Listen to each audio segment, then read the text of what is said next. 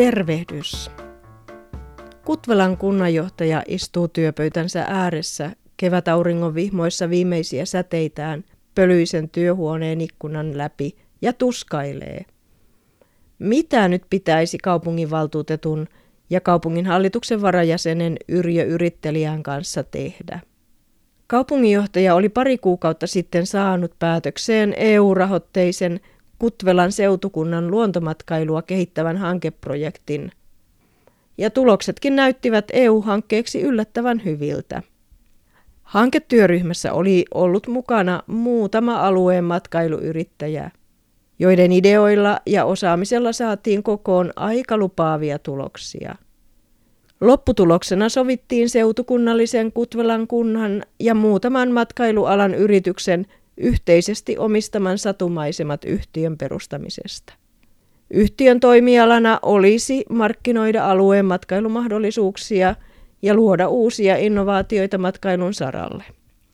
Hanketyöryhmän pöytäkirjoihin oli liitetty yritysten omia markkinointi- ja muita liikesalaisuutena pidettäviä tietoja, ja työskentelytyöryhmässä oli ollut keskinäiseen luottamukseen perustuvaa ja kovasti innostunutta. Kaupunginhallitus oli hyväksynyt hankkeen loppuraportin ja myöntänyt omista kehittämisrahoistaan avustusta markkinointiyrityksen perustamista varten. Nyt Yrjö Yrittelijäs, jolla itselläänkin oli pieni maatilamatkailuyritys, vaati, että hänelle on luovutettava kaikki kolme kuukautta sitten työnsä lopettaneen hanketyöryhmän asiakirjat liitteineen. Erityisesti hän vaati salassa pidettävän ja liikesalaisuudeksi merkityn aineiston luovuttamista. Yrittelijäs perusteli tiedonsaantioikeuttaa luottamushenkilön yleisellä tiedonsaantioikeudella ja sillä, että hän tarvitsi tietoja luottamustehtäviensä hoitoon ja päätöksentekoon. Kaupunginjohtaja huokasi syvään. Mitä hän nyt pitäisi tehdä? Tämä ei ollut ensimmäinen kerta, kun yrittelijäs oli vaatimassa kaupungilta salassa pidettäviä asiakirjoja. Aiemmin hän oli esittänyt vaatimuksiaan tavallisena kansalaisena ja korostanut rooliaan yleisenä moraalinvartijana. Nyt, kun hän oli tullut valituksi luottamustehtäviin, vaatimukset perusteltiin säännönmukaisesti sillä, että luottamustehtävän hoito edellytti tiedonsaantia.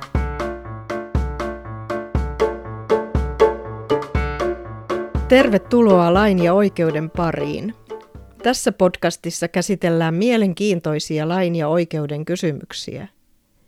Toki tutkailemme asioita avarasti. Tarkastelukulma painottuu sellaisiin asioihin, jotka tavalla tai toisella sivuavat julkishallintoa ja sitä kautta kuntien ja seurakuntien, kuntakonsernien ja niiden kanssa työskentelevien tahojen toimintaa ja toiminnan puitteita. Tämä podcast sisältää jonkin verran pykäliä ja viittauksia pykäliin, ja kaiken muun ohella se saattaa sisältää myös tuotesijoittelua. Minä olen Mirja Niemi ja työskentelen lakimiehenä ja yrittäjänä Oikon Oy-nimisessä yrityksessä. Yritykseni tarjoaa oikeudellisia asiantuntijapalveluita julkis- ja konserniyhteisöille ja niiden kanssa toimiville yrityksille ja yhteisöille – Lisää tietoa palveluista löydät yritykseni nettisivuilta osoitteesta www.oikon.fi.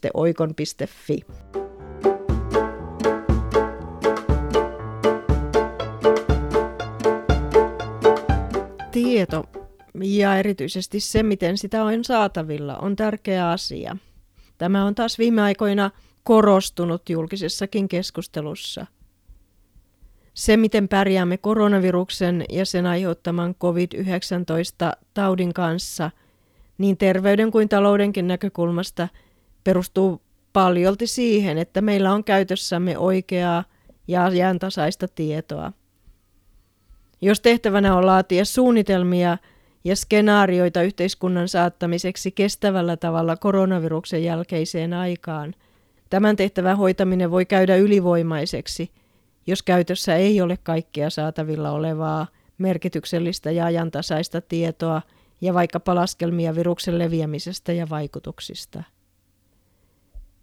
Tiedotusvälineiden on melko vaikea ottaa kantaa tehtyjen johtopäätösten ja päätösten oikeellisuuteen, jos niiden perustana olevaa tietoa ei julkisesti jaeta.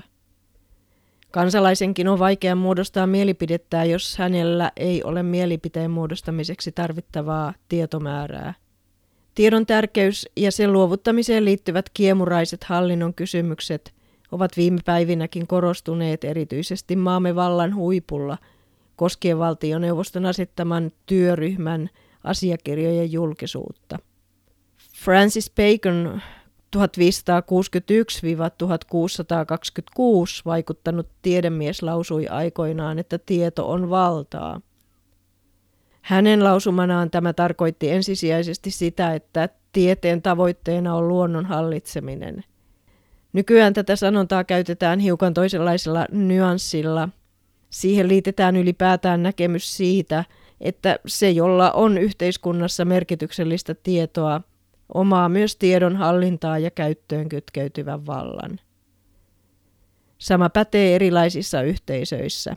Monella meistä lienee kokemus siitä, miten työyhteisössä, yrityksessä, organisaatiossa jonkin periaatteessa yhteisen hyödyllisen ja työssä tarpeellisen tiedon saaminen osoittautuu kummallisen vaikeaksi, koska se on toisen henkilön työpöydän laatikossa tai nykyään ennemminkin oman koneen hakemistoissa – ja sen sieltä esiin saaminen edellyttää korkeamman tason diplomaattisia keinoja.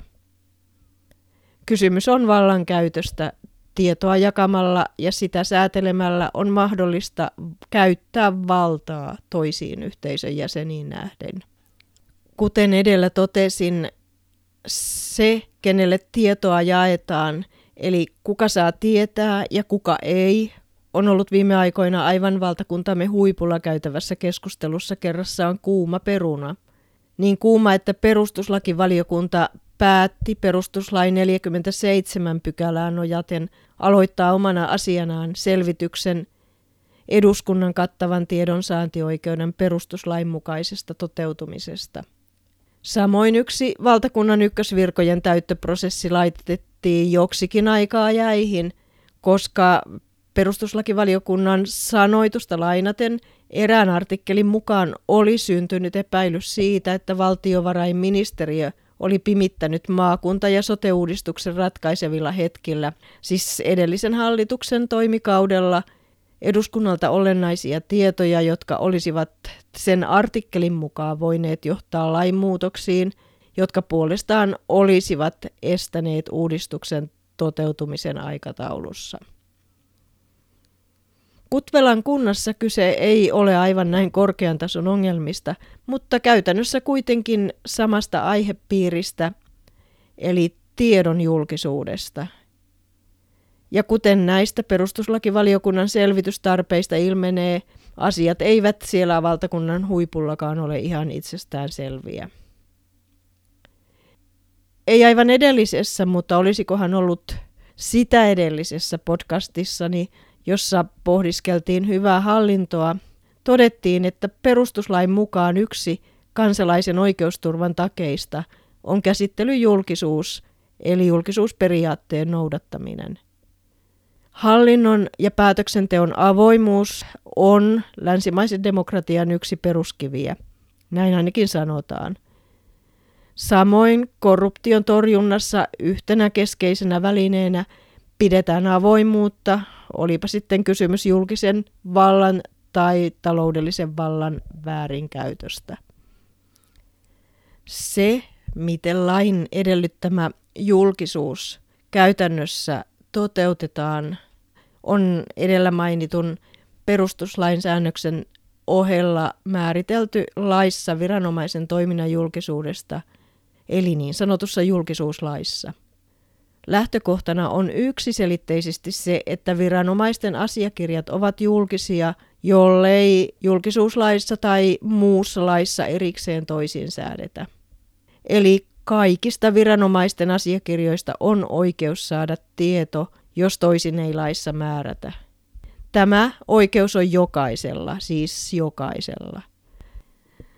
Sen sijaan eri viranomaisten päätöksentekoelinten kokoukset ovat julkisia vain sikäli kuin niistä on näin nimenomaan määrätty. Julkisuuslain mukaan oikeudesta seurata eduskunnan täysistuntoa, valtuuston ja muiden kunnallisten toimielinten kokouksia sekä tuomioistuinten ja kirkollisten toimielinten istuntoja säädetään erikseen. Käytännössä suoraan kansan valitsemien päätöksentekoelinten eduskunta, kunnan ja kaupungin valtuustot ja kirkkovaltuustot. Kokoukset ovat julkisia ja yleisöllä pitää niihin olla myös pääsy, mikäli ei jokin erityinen lakiin kirjattu peruste oikeuta salassa pidettävään käsittelyyn. Sen sijaan muun muassa eri lautakuntien, hallitusten ynnä muiden sellaisten kokoukset eivät ole avoimia, vaikka niiden päätöksentekoa koskevat asiakirjat sitä kyllä ovatkin. Tietoja voivat tarvita eri lähteet ja tahot. Kansalaiset, tiedotusvälineet, muut viranomaiset ja luottamushenkilöt, tietyn hallintoasian kaikki asianosaiset, tuomioistuimet tai poliisi, noin esimerkinomaisesti. Lähtökohtana kuitenkin on siis se, että kaikki on avointa kaikille. Mutta aivan näin yksinkertaista avoimuuden sääntely ei kuitenkaan ole. Ennen kuin raapaistaan hiukan näitä eri nyansseja, joita lukumääräisesti ei ole aivan vähän, tutkaillaan vähän sitä, että mikä on tämä julkisuuslain tarkoitus. Ja tämä on nyt ihan suora sitaatti tuosta laista, mutta kun se on minusta siinä niin selkeästi sanottu, niin kai tämä annetaan minulle anteeksi. Tässä laissa säädettyjen tiedonsaantioikeuksien ja viranomaisten velvollisuuksien tarkoituksena on toteuttaa avoimuutta viranomaisten toiminnassa sekä antaa yksilöille ja yhteisöille mahdollisuus valvoa julkisen vallan ja julkisten varojen käyttöä, muodostaa vapaasti mielipiteensä sekä vaikuttaa julkisen vallan käyttöön ja valvoa oikeuksiaan ja etujaan. Eli kyllä, kansalaisille ja kansalaisten muodostamille yhteisöille on julkisuuslain avulla tarkoitettu – antaa oikeus valvoa julkisen vallan ja varojen käyttöä ja myös vaikuttaa siihen. Jos siis palataan tuohon alussa kuvattuun Kutvelan kunnanjohtajan mielenharmiin tai ainakin pohdinnan kohteeseen, kyllä kansalainen Yrjö yrityksellä on lähtökohtaisesti oikeus tiedonsaantiin ja se oikeus on vielä hiukan laajempi silloin, kun hän on luottamushenkilö. Tosin tässä alussa kuvatussa erityisessä asiassa on joitain merkittäviä lisänyansseja, jotka tähän asian tulkintaan vaikuttavat, mutta palataan niihin sitten myöhemmin. Useilla kunnilla on todennäköisesti kokemusta niistä kansalaisaktiiveista, jotka suhteellisen säännöllisesti, jopa päivittäin tai ainakin viikoittain lähestyvät milloin mitäkin kunnallista viranomaista esittäen vaatimuksen – enemmän tai vähemmän yksilöityjen asiakirjojen luovuttamisesta. Kansalaisen tavoitteena voi olla korruption ja rikollisuuden kitkeminen lopultakin kunnan toiminnasta, ylipäätään mädännäisyyden paljastaminen tai sitten mahdollisesti selkeä halu, perusteltu halu saada tietoa jostakin kunnan päätöksentekoon liittyvästä kysymyksestä. Parhaimmillaan tai pahimmillaan asiakirjojen hakuun, kopiointiin ja luovutusta koskevien dokumenttien laatimiseen on kunnassa pitänyt palkata yksi ainakin osa-aikainen toimistohenkilö. Innokkaan asiakirjaseurannan rönsynä on sitten saattanut ilmaantua päätöksenteon ja muun hallinnon arviointia paikallislehteen tai nykyaikana niin helposti käytettävään Suomi 24 kun aivan oikeiden faktojen sekaan ripottaa sopivassa määrin omia mielipiteitä, tulkintoja ja fiktioita, syntyy tarinaa, jota on helppo tarjoilla uskottavana tulkintana kanssakulkijoille.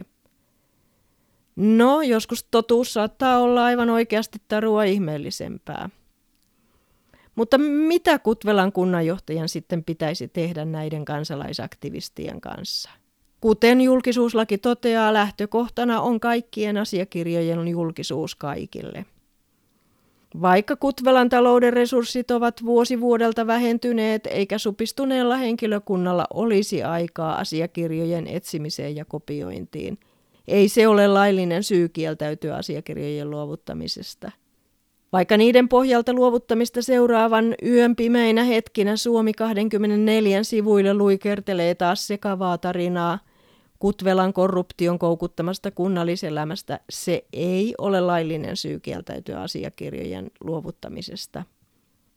Se, että asiakirjoja pyydetään mahdollisesti tällaiseen kunnan julkikuvaa vähemmän parantavaan toimintaan ei voi olla syy kieltäytyä asiakirjojen luovuttamisesta.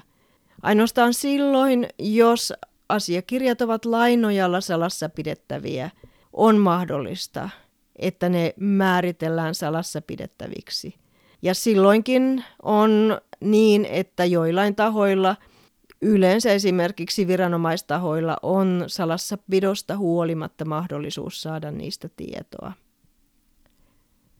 Jos asiakirja on salassa pidettävä, sen tai sitä koskevan tiedon saa antaa vain, jos niin erikseen laissa säädetään. Silloinkin kun osa asiakirjoista on salassa pidettäviä, niiden julkisesta osasta tulee tieto aina luovuttaa, mikäli se on mahdollista salassapitovelvollisuutta loukkaamatta. Nyt meni vähän monimutkaiseksi tai sakeaksi, voisiko niin sanoa, mutta kun tässä ollaan lakitekstin äärellä, niin eihän tälle mitään voi. Julkisuuslain 24. pykälässä on yhteensä 32 eri perustetta, joilla asiakirja määritellään salassa pidettäväksi.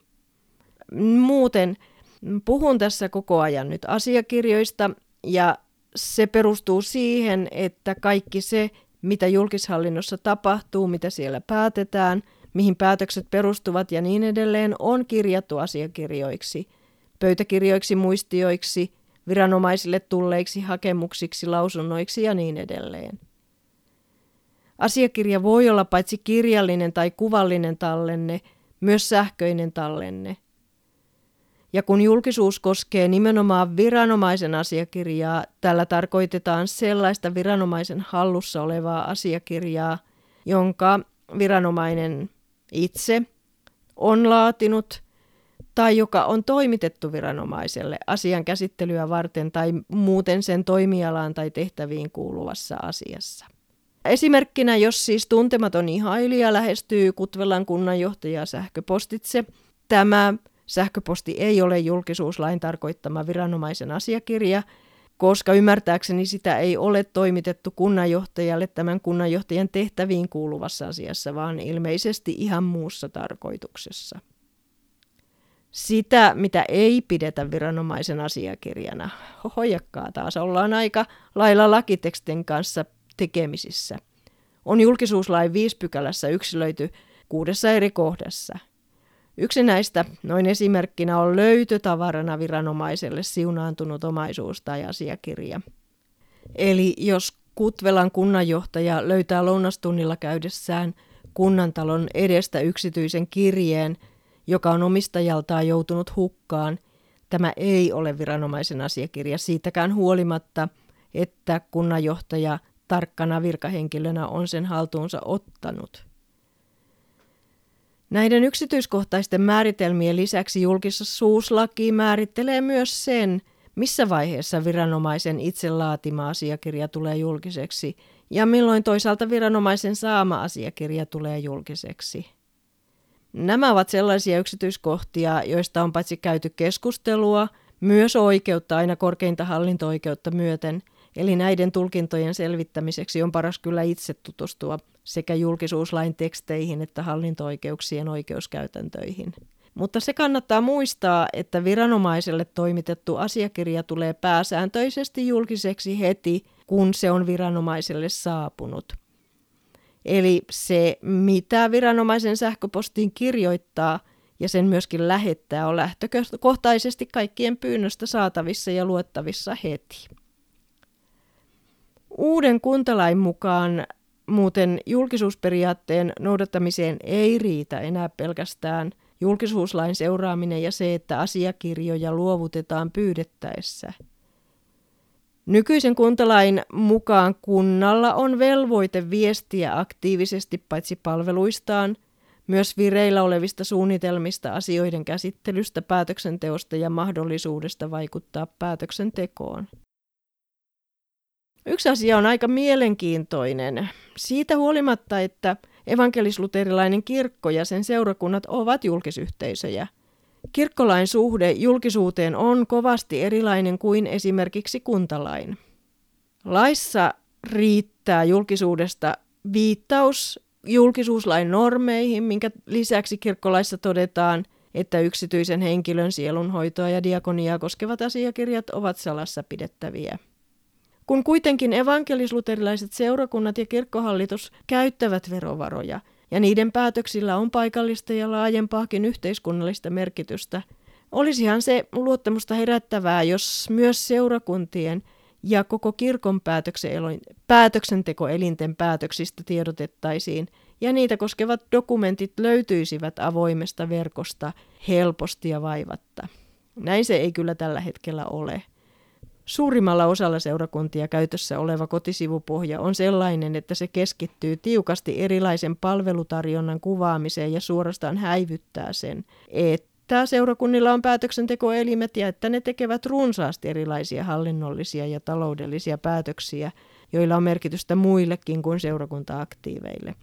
Pöytäkirjojen löytäminen, jos niitä ylipäätään verkossa on, vaatii melkoista taitoa ja esityslistoja löytyy verkosta ani harvoin. Mutta palataan nyt näihin salassapitoperusteisiin.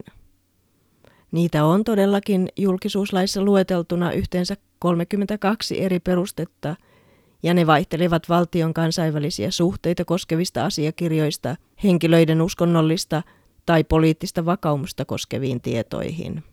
Jos jossakin pöytäkirjassa, joka muutoin on julkinen – on yksittäinen asiakohta, joka on salassa pidettävä julkisuuslain nojalla. Tämä salassapidon peruste on kirjattava kyseiseen pöytäkirjaan. Ja jos jokin asiakirja, josta aiemmin mainitsemamme kansalaisaktivisti on pyytänyt tietoa, on salassa pidettävä, kansalaisaktivistin on saatava päätös, jossa tuo oikeus asiakirjan saamiseen evätään, ja tässä päätöksessä on aina mainittava lainkohta, johon tuo epääminen perustuu.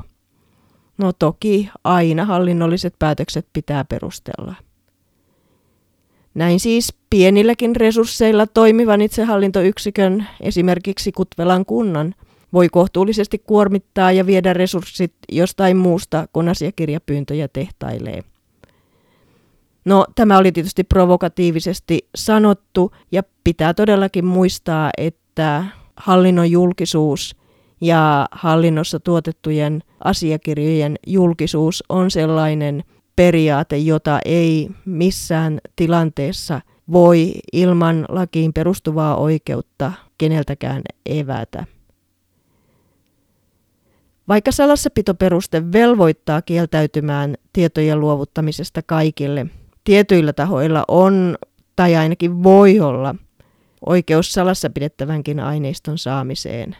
Lainsäädännössä on laajasti säännöksiä siitä, miten eri viranomaiset voivat saada tietoa salassa pidettävistä asiakirjoista.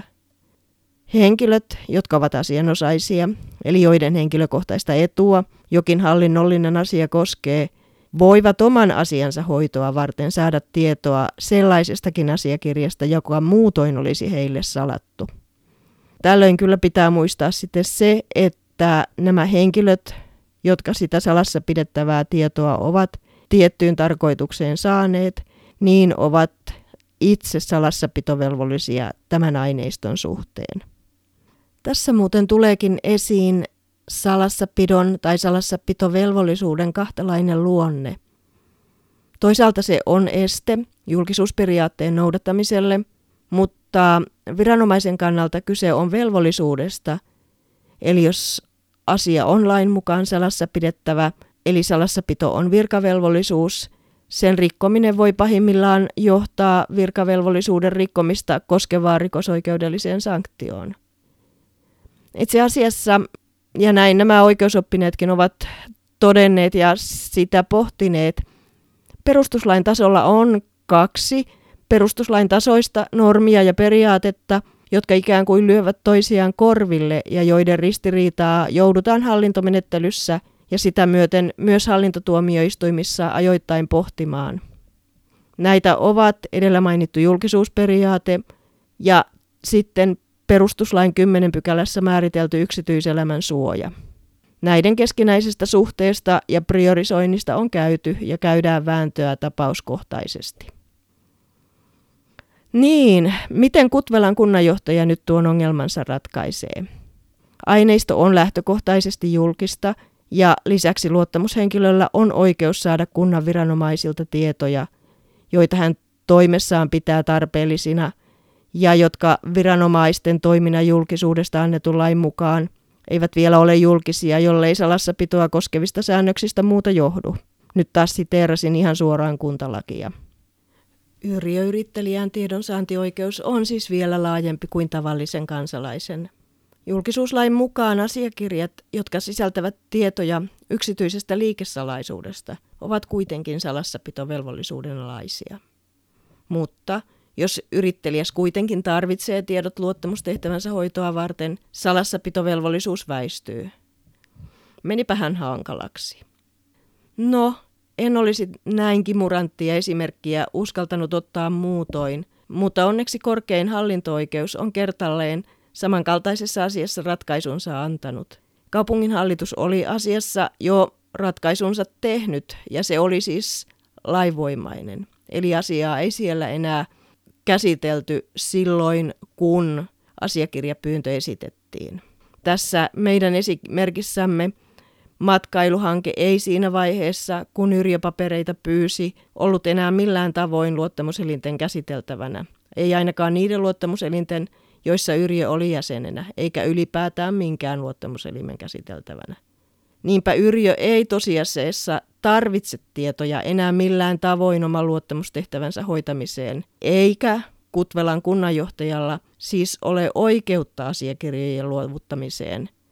Siitäkään huolimatta, että kielteisen päätöksen jälkeen varmaan palautetta saattaa olla luvassa.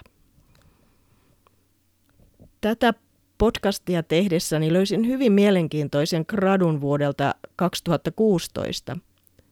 Vesa Heikkisen Helsingin yliopiston oikeustieteellisessä tiedekunnassa tekemän nimeltään avoimuuden käsite julkisessa hallinnossa. Se oli opinnäytetyöksi minun mielestäni varsin laadukas ja siellä oli paljon mielenkiintoisia ajatuksia. Jotkut tässä gradussa esiin tuodut ja siteeratut nä- näkemykset olivat varsin ajatuksia herättäviä ja ikään kuin vastateesejä yleisesti ja myöskin edellä toistetuille ja hyväksytyille väitteille, joiden mukaan yleinen avoimuus lisää luottamusta ja on keskeinen väline esimerkiksi korruption torjunnassa. Vastaus kysymykseen, lisääkö avoimuuden lisääminen luottamusta ei ole ollenkaan yksiselitteinen.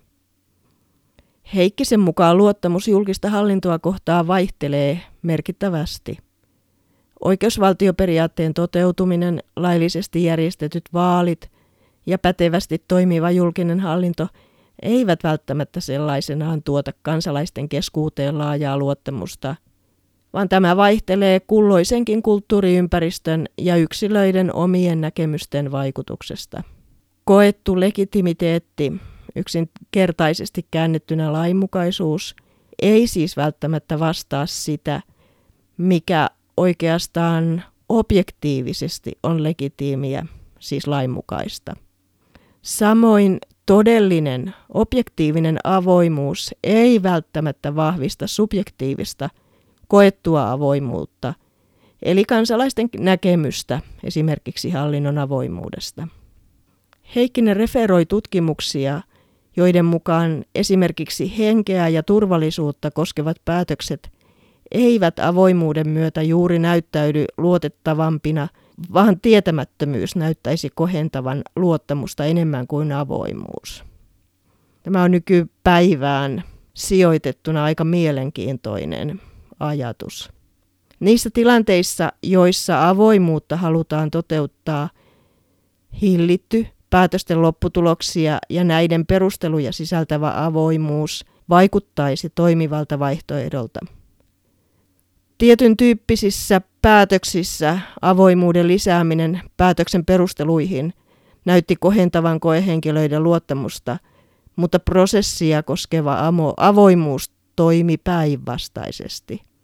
Valtakunnan kansleri Bismarckia siteeraten Kukaan ei halua tietää, kuinka makkaroita oikeasti tehdään. Perinteisesti julkisen hallinnon virkamies ymmärtää avoimuudella päätösten perusteluvelvollisuutta, hyvän kielenkäytön noudattamista, tietoverkkojen hyödyntämistä ja jossain määrin aktiivista tiedottamista yhteiskunnallisesti merkittävistä hankkeista. Kuten Heikkinen gradussaan lausuu, mikäli avoimuuden merkitys olisi tässä, ilmiössä ei olisi havaittavissa merkittävää oikeudellista ongelmaa. Heikkisen käyttämien lähdeteosten mukaan avoimuuden käsite on nyt kuitenkin sisällöllisesti muuttunut ja laajentunut alueille, esimerkkeinä kilpailukyky, kansainvälinen rahaliikenne, innovaatiokannustimet, jossa se ei enää sisältönsä, perustelujensa tai tavoitteidensa osalta vastaa julkisuusperiaatetta. On irtauduttu oikeudellisesta todellisuudesta poliittiseen todellisuuteen ja tästä edelleen viestintään ja julkisuuden niin sanottuun todellisuuteen. Kuten gradussa todetaan Jürgen Habermasia lainaten, julkinen ulottuvuus kohtaa ongelmia. Informaatioyhteiskunnassa tiivis viestintä on muodoltaan lyhyt jännitteistä ja herättää nopeita vastakkainasetteluita. Silloin yksilö ei ryhdy ajattelemaan omalähtöisesti, vaan kuluttaa viihteellisen mielipideilmaston tarjoamaa tuotteistettua ja kontekstistaan irrallista informaatiota. Oikeudelliselle julkisuusperiaatteelle ja avoimuuden vaatimukselle asetetut tavoitteet, saati luottamus julkiseen hallintoon ja päätöksentekoon eivät näin lisäänny. Tämä tästä tältä erää. Kiitos kuulija mielenkiinnosta. Palataan näihin oikeuden, kohtuuden ja lainasioihin taas seuraavassa podcastissa. Siihen asti kuulemisiin.